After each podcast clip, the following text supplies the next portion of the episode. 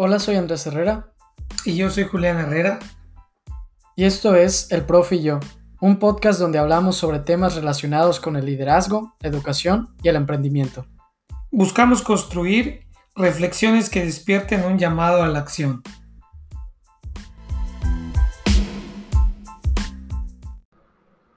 Hola a todos, bienvenidos al episodio 61 del Profe y yo. Hola, profe. Hola, Andrés. Fíjate, profe, que esta semana pues anduvimos en The Cash porque fue la inauguración del evento de Grow UPP de la Universidad Privada de la Península. Y pues después, ese mismo día en la tarde, eh, también fue el Grow UPP, pero ahora en el campus de Felipe Carrillo Puerto. Y estábamos platicando sobre el tema de la importancia del liderazgo y ya desde hace algunos años, incluso desde el primer capítulo de Profe y yo, ¿no? Hemos resaltado la importancia que tiene el liderazgo fundamental para los negocios, para las empresas y para cualquier emprendimiento al día de hoy, ¿no? Es correcto, Andrés. Y el, la metodología que tú explicaste en el tema que impartiste en el, la inauguración del Grupo UPP es una metodología que tú, ¿cuánto tiempo tiene que la, la hiciste? Pues ya desde los 16, yo digo. Pues ya tiene como cuatro años, no más de cuatro años que hiciste esa metodología. Que lo que a mí me gusta es que es algo sencillo, algo práctico, algo de la vida común, algo cotidiano, que normalmente tú haces y si no le pones un enfoque, no te estás dando cuenta que estás haciendo liderazgo. Pero cuando unes los elementos de tu metodología, lo que tú te das dando cuenta es que estás haciendo un liderazgo muy específico, ¿no? Muy, muy marcado. Sí, esencialmente todos aplicamos el liderazgo en cualquier situación que tenemos de nuestra vida, solo es cuestión de identificar qué estrategias hemos aplicado. Y eso era esencialmente lo que estábamos diciendo en las pláticas de, de UPP ahorita, del Grow UPP. Y pues ya tantos años de, de, darme cuenta de que en muchas partes y experiencias de mi vida he seguido una serie de estrategias que al día de hoy se volvió ya en un, en un movimiento, ¿no? En una estructura que me gusta llamar el liderazgo MOPAS. Y está padre porque dentro del profe y yo tenemos varios de estos que ya hemos creado, ¿no? Platicamos mucho de otros autores, de cómo han creado sus movimientos, sus, sus proyectos, ¿no? Como el Business Model Canvas que tenemos la serie. Pero pues aquí de tanto el profe y yo hemos creado también los nuestros, ¿no? Y ya platicamos sobre la metodología de la mentalidad del emprendedor, uh, ahorita de liderazgo MOPAS y tenemos otras todavía que nos faltan platicar, ¿no? Y que siempre, siempre comentamos que algún día estarán escritas ya en un libro oficial todas nuestras historias y proyectos. Sí, pero a mí lo que me gusta mucho del MOPAS es que le da una claridad a lo que tú quieres hacer. De hecho, así empieza, ¿no? Empieza con lo que tú quieres hacer y después le, le pones toda esa metodología que hace que las buenas intenciones no se queden en solo eso, sino que realmente vayas a la acción. Sí, real, esencialmente el MOPAS es una guía para descubrir tu liderazgo personal y que te des cuenta que siempre lo tienes y está ahí. Solo es cuestión de hacer conciencia de ello e ir mejorando vez con vez, ¿no? Entonces yo creo que en el episodio del día de hoy platicar las diferentes estrategias del MOPAS, porque es un acrónimo y cada letra significa una estrategia distinta, pues esencialmente nos va a hacer mejores líderes y poder aplicar este esquema o crear nuestro propio esquema, ¿no? Dentro de los proyectos que también tengamos. Correcto. Entonces el primer elemento nos da la brújula, no es el roadmap, es hacia dónde vamos. Uh -huh. Si tú no tienes claramente establecido, Andrés, qué es lo que quieres hacer, hacia dónde vas, cualquier camino te va a llevar. Sí. ¿no? Entonces, por eso necesitas determinar efectivamente qué es lo que quieres hacer. Así es, y es por ello que el MOPAS empieza con la parte de las metas, el plantearnos metas, y todo esto surge desde cosas tan sencillas como sueños que tú tengas, a veces nosotros nos despertamos y sabemos que queremos algo, ¿no? Algún día me gustaría hacer esto, algún día tenemos esto. Hay otras cosas que vamos a tener que pensarlas, ¿no? Es, hay que reflexionar, hay que descubrir, pero esencialmente yo creo que uno de los mejores pasos para iniciar de manera muy sencilla es esto, ¿no? Identifique cuáles son los sueños que ya tienes. Y yo siempre comenté que toda esta estrategia surge de mi deseo y mi gusto por las pláticas TED, ¿no? Eh, a ambos nos ha gustado TED desde siempre, hemos visto las pláticas, yo me acuerdo perfectamente que me regalaste un libro del método de hablar en público de TED como a los 12 años y siempre había tenido ese sueño de dar una plática TED, ¿no? Y era algo que, que compartíamos, lo teníamos muy en cuenta. Sí, esa parte de establecer las metas, ahorita con el ejemplo que estás diciendo del libro de TED, esto de establecer las metas, Andrés, viene, viene de lo que te apasiona, de lo que te gusta. Pero como bien diría Peter Dynamis, el cofundador de Singularity University, el ser humano necesita empezar la vida desarrollando tres elementos, la pasión, la curiosidad y la tolerancia al fracaso. Tres nada más. Y el primero es la pasión. Entonces, si tú de este chico vas desarrollando la pasión, por eso vas haciendo diferentes cosas, para que veas qué es lo que te apasiona. El niño que es multifacético va desarrollando diferentes tipos de gusto que se convierten en pasión y de ahí surge la meta. De ahí surge la meta y el objetivo. Sí, sí, es esta parte de la pasión y yo creo que es de las grandes incógnitas ahora que estoy reflexionando. Debemos hacer un episodio sobre cómo buscar tu pasión. Así es. Porque le hemos dedicado mucho tiempo a ello, ¿no? Damos pláticas sobre ello, hemos escrito artículos, etcétera. Y hay muchas metodologías también. Hemos eh, platicado mucho sobre la de Ken Robinson, ¿no? De tu elemento, lo llama tu elemento. Eh, también está pues el mismo ahorita Kit Ferrazzi, ¿no? Que lo llama la flama azul, pero también están los japoneses con el Ikigai. Entonces, vamos a hacer un episodio de ello, pero lo que queremos comentar acá es que la pasión es fundamental, ¿no? Para plantearte una meta. Y cuando quieres hacer tu liderazgo, cuando quieres crecer, si surge de la pasión, va a ser mucho más sencillo el crecer y mejorar. Porque ve, Andrés, cómo se unen estos dos elementos que de que la pasión sea el propulsor para que tú puedas poner tu meta. Pero la meta le da sentido a la vida. O sea, la meta te da un sentido a tu día a día. Porque en esta parte del MOPAS vamos a llegar al tercer elemento, ¿no? Que, que tú lo dices, hay que disfrutar en ocasiones más el proceso que el resultado en sí. Y cuando tú disfrutas el proceso, realmente estás viviendo tu día a día con una razón de ser. Entonces, ¿qué tan importante es iniciar tu liderazgo planteando la meta? Así es. Sí, yo creo que eso debe ser y hay que despertar la reflexión a todos los escuchas. Les invitamos ahorita a que reflexionen cuáles son sus metas, ¿no? O sea, si lo han pensado, si las tienen o nada más las, las reflexionan un día y se olvidan, ¿no? O sea, hay que empezar a reflexionar sobre nuestras metas, porque va a ser el trayecto inicial. Si tú como líder te pones una meta, por ejemplo, ya tienes un equipo a dirigir, ¿cuál es la meta con ese equipo? Y pueden ser metas diversas, metas de crecimiento del mismo equipo, o sea, de todo tu elemento, ¿a quién quieres crecer en el organigrama, por ejemplo? O de tu mismo equipo que hoy cuando empezaste con ellos ya viste cuál es su nivel de vida. ¿Cuál es tu meta? Que crezcan, que puedan tener mayor capacidad económica, que puedan hacer otras cosas que antes no hacían cuando tú estabas.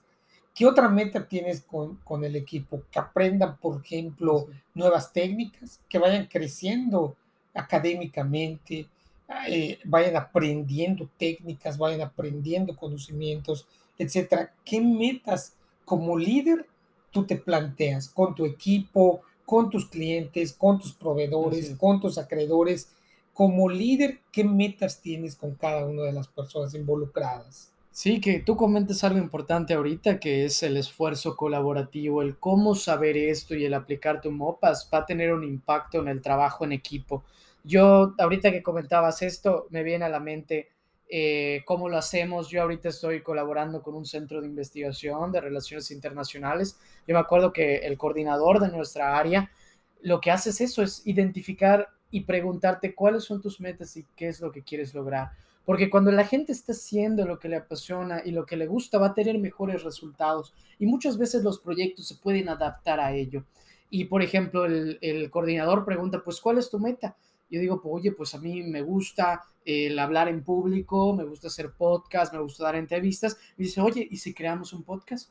Entonces, vamos a despertar nuevas oportunidades en nuestros proyectos y negocios si conocemos las metas, ¿no? Oye, pues fíjate que al profe le gusta esto, vamos a crear algo dentro de la empresa que tenga que ver con ello, ¿no? Y va a tener muchos mejores resultados, pero no vas a hacerlo si primero no lo tienes en mente o mejor aún, si no lo escribes, porque de ahí es donde vamos a pasar a la O del MOPAS, que cuando tú sepas y tengas la oportunidad de hacerlo, la vas a aprovechar y no la vas a dejar pasar. Correcto, es como hemos leído ya en varios, en varios libros, Andrés, de varios autores que comentan la suerte no existe, ¿no?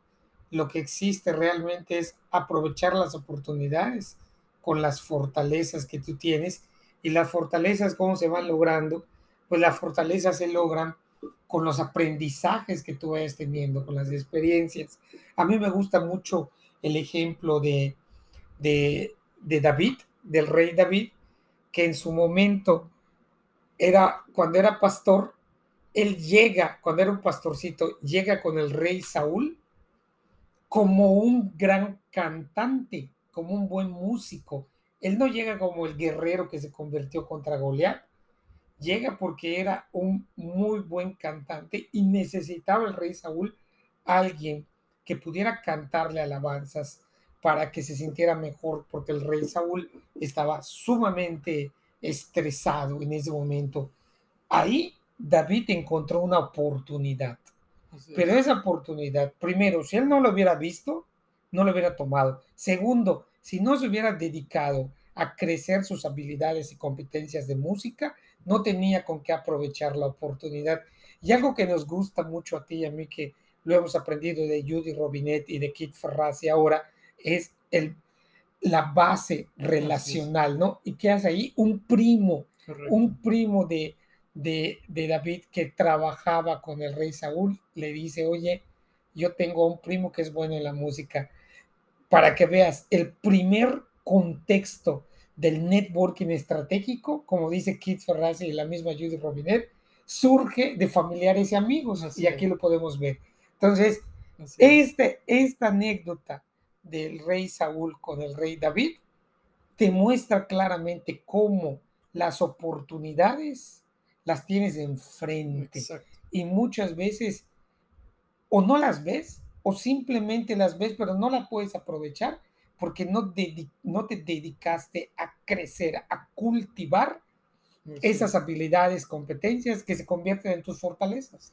Sí, dijiste algo ahorita esencial, que igual el liderazgo no es individual, no es colaborativo, es no lo vas a lograr solo, necesitas gente que te esté apoyando. Y yo me di cuenta de que este segundo paso es el siguiente a las metas, precisamente por ello. Y hubo dos experiencias dentro de, antes de, de dar la plática TED. La primera fue que en 2017 nosotros vimos que por primera vez llega TED aquí a Mérida, Yucatán, ¿no? Sí, claro. Y que lo trae la Universidad Privada de la Península. Y lo vimos y como teníamos muy claro que eh, en algún momento yo quería dar una plática TED de que nos apasiona TED, pues fuimos a ese evento y nos sentamos, escuchamos las pláticas, increíble. Y yo comentaba en, el Grow Up que es increíble porque en ese momento ni me imaginaba que el año siguiente estaría no sentado en las butacas, sino parado en el escenario dando una plática. Y luego viene la segunda experiencia, que a diferencia de esta, que fue sumamente fácil, hay veces que hay oportunidades donde las vemos y vamos directamente, ¿no? Y esta segunda fue distinto porque sale ahora la convocatoria en 2018 para ser speaker y me la mandan y ¿qué hago? Les digo gracias y la olvido se lleva como una o dos semanas que lo olvidé. No me acuerdo precisamente por qué, si por el miedo, si por decir, oye, quizá no soy lo suficientemente capaz, estoy muy joven. Podemos tener 10.000 excusas, ¿no? Pero ahí, ¿qué fue fundamental para que cambie de decisión? Uno, que había la gente que me quería, me estaba diciendo, Andrés, aplica. Andrés, tienes que ir porque es lo que te gusta. Llevas todo el tiempo diciéndonos que es tu sueño. Por eso ahí yo difiero con las personas que dicen, oye, no cuentes tus metas, ¿no? Al contrario, di tus metas, porque eso va a hacer que las demás personas te ayuden. Oye, yo me acordé que Andrés decía esto, lo voy a ayudar cuando llegue el momento. Y la segunda es que tú por tu cuenta tienes muy claro que esa es una de las metas fundamentales que quieres lograr. Yo reflexioné, aparte del apoyo, de, oye, sí tienen razón, porque yo me he dicho una y otra y otra vez que ese es mi sueño.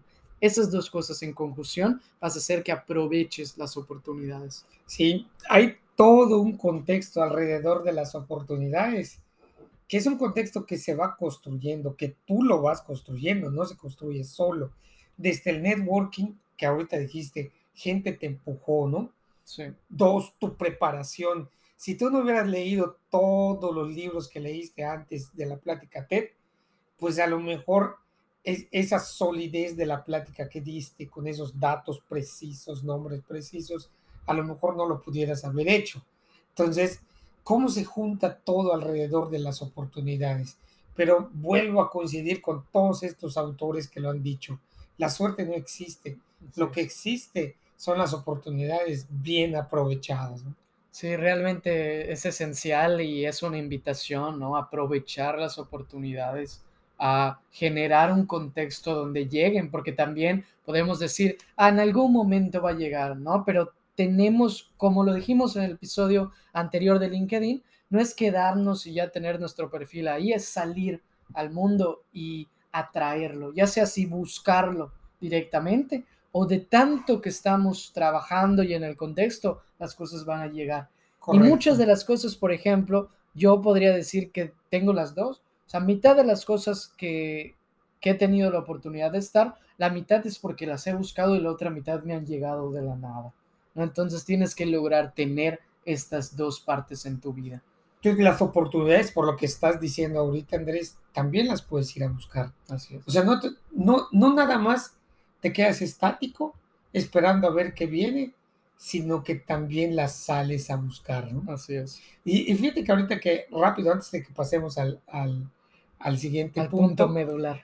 Las, en las oportunidades se da algo que yo acabo de leer ahorita una vez tú dijiste esa palabra y me quedé pensando, ¿qué significa esto? Y ahorita en el libro de Never Eat Alone hay un capítulo específico de esto, serendipia. Serendipia. Es serendipity, ¿no? El, el, y Kate Ferrazzi lo dice, serendipity moment. El momento de la serendipia es una oportunidad. Así se construyen oportunidades. ¿Qué serendipia? Es que realmente encuentres algo que tú no estabas buscando, tú estabas en otra cosa y de pronto ¡pum! llegó esto. ¿Cómo? Si yo andaba buscando otra cosa. Esto que llegó, si no hubiera sido visionero, no hubiera sido una oportunidad. La serendipia es una oportunidad que te cayó, que no la buscabas, pero estabas construyendo otra oportunidad. Exacto, y es lo que yo también digo en las metas. Es posible que el camino final sea completamente distinto al que imaginaste en un inicio, pero si no empiezas, no vas a llegar y no lo vas a descubrir. Y es padrísimo, ¿no? Pero una vez que empieza la oportunidad es donde viene lo bueno, ¿no? El, el prepararse. La preparación. Y yo no puedo dejar de decirlo lo suficiente. Lo esencial de esta vida es la preparación. O sea, es la P del MOPAS. preparación. Una vez tenido las metas, una vez aprovechado las oportunidades, llega la preparación. Yo siempre en las pláticas, en cualquier momento, lo digo tres veces. Preparación, preparación y más preparación. Porque siempre doy talleres de cómo hablar en público, negociación, y les digo, un tip es, mientras más preparación, menores nervios. Correcto. Pero también comento, en la vida no somos malos en algo. Solo sencillamente no le hemos dedicado el tiempo suficiente para prepararnos. Así es. Y esa mentalidad ha cambiado todo lo que he visto hoy. O sea, porque nada te va a frenar. No es que seas innatamente malo, es que no le has dedicado el tiempo suficiente. A mí me impresionó el primer capítulo de uno de los libros de Malcolm Gladwell, de los mejores libros que me ha gustado Malcolm Gladwell, empieza con el ejemplo de Jackie Robinson, que Jackie Robinson es el primer jugador afroamericano en estar en un equipo de ligas mayores, que él decía, estoy luchando primero por ser el primer afroamericano que está jugando y además por ser el mejor beisbolista. Entonces, él cuenta las horas que se quedaba cuando terminaba un partido, que se quedaba a seguir practicando el swing, el swing, el swing. Llegaba a su casa y seguía practicando. Y él comenta, Jackie Robinson decía, esto no es para toda la vida. ¿Por qué? Porque una vez que la preparación me lleva a cierto nivel, como decía Charles Esto se va a convertir en un hábito, en automático. Entonces, me gusta mucho ese ejemplo de Malcolm Gladwell, de Jackie Robinson, porque encierra muy bien lo que también David, David Schenk en el libro del genio que todos llevamos dentro, comenta lo de los Beatles. Eso de los Beatles a mí me impactó, Andrés.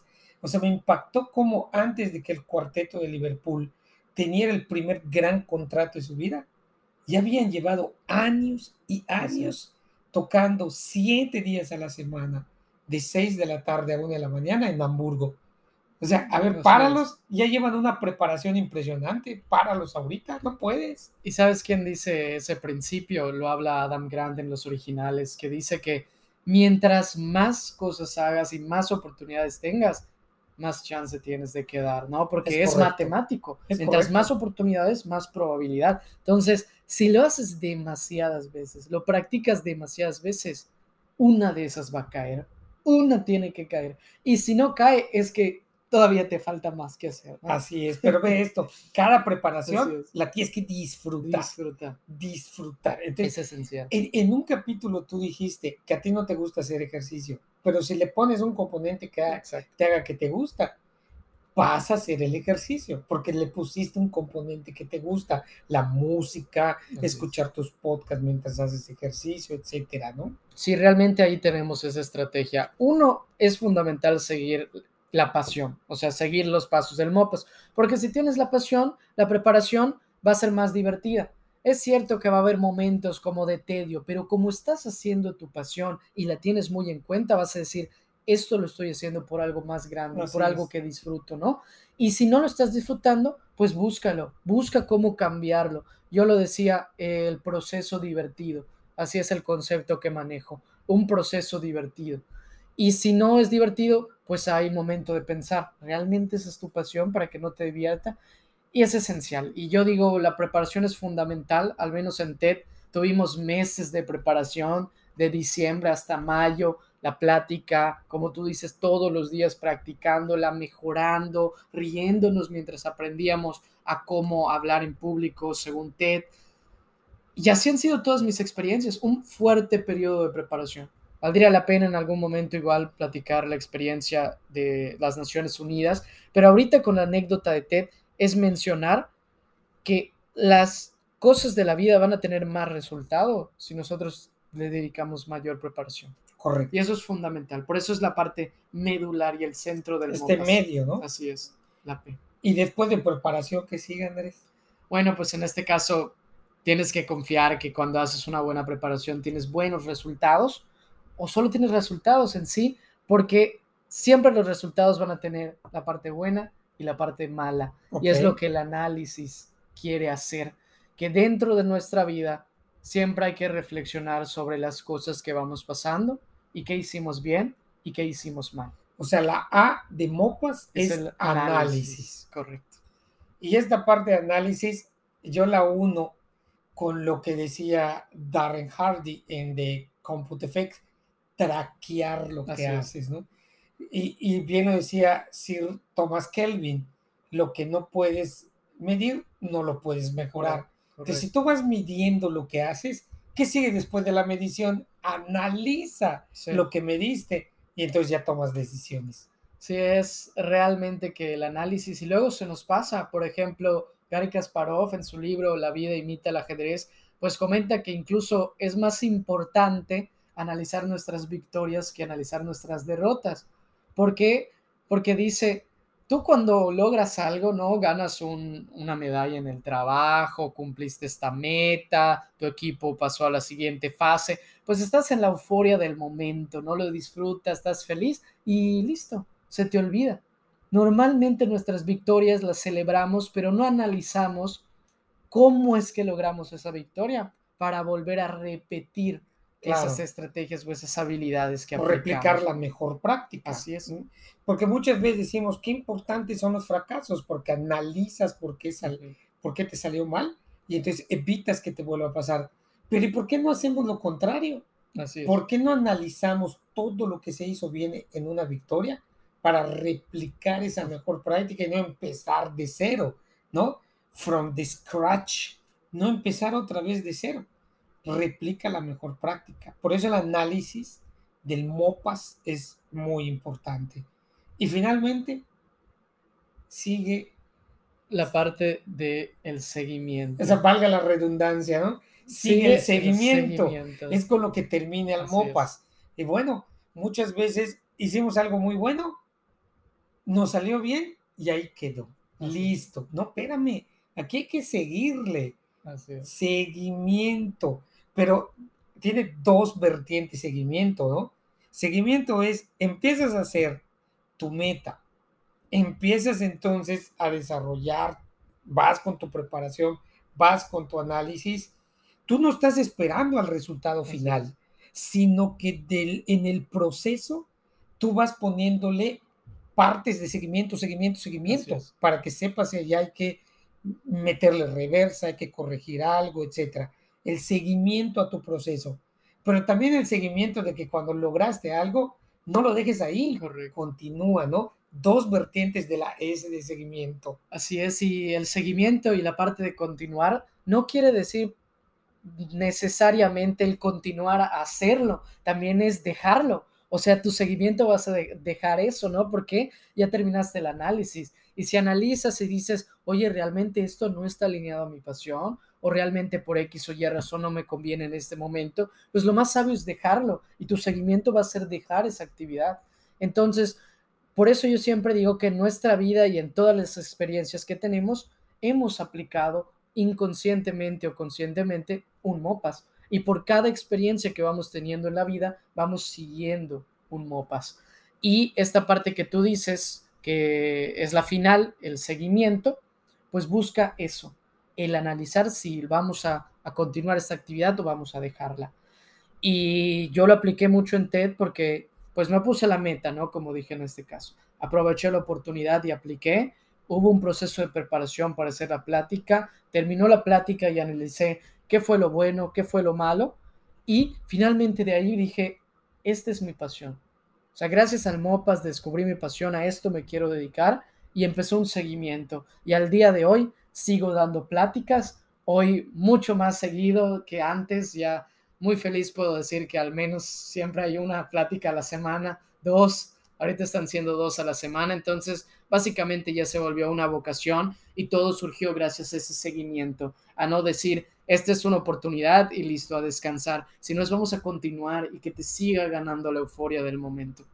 Pues yo te vi, en que te vi el lunes en, en, el escenario de la inauguración del grupo UPP, claramente se aplica que la preparación, como dicen, la preparación hace al maestro. Y verte dar esa plática al nivel que la diste, comparando las pláticas iniciales que tuviste pues claramente es la preparación, ha generado su comput effect, ¿no? Su comput effect, porque manejaste todos, todos los puntos que un buen orador y expositor debe tener sobre el auditorio.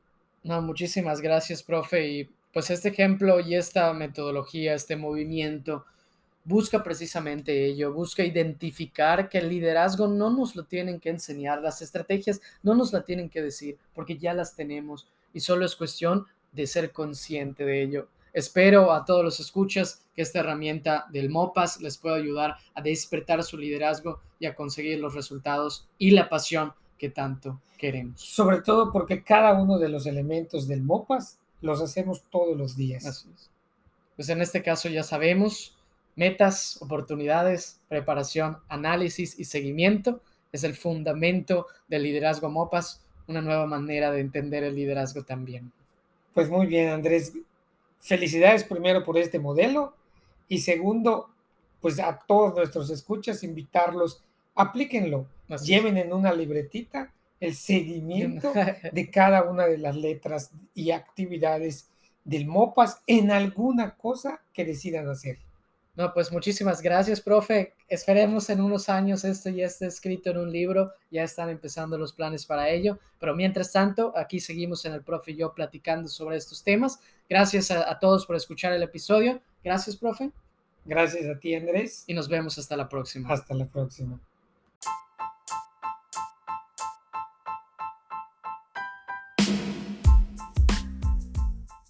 Muchas gracias por escucharnos. Si les gustó este episodio, pueden suscribirse al Profe y yo en Apple Podcasts, Spotify o donde escuchen sus podcasts. Si quieren mandarnos un saludo, hacer una review o sugerir algún tema para platicar en próximos episodios, pueden mandar un mensaje y seguirnos en las páginas de Instagram y Facebook como el Profe y yo. Soy Andrés Herrera. Y yo soy Julián Herrera. Y nos vemos hasta la próxima.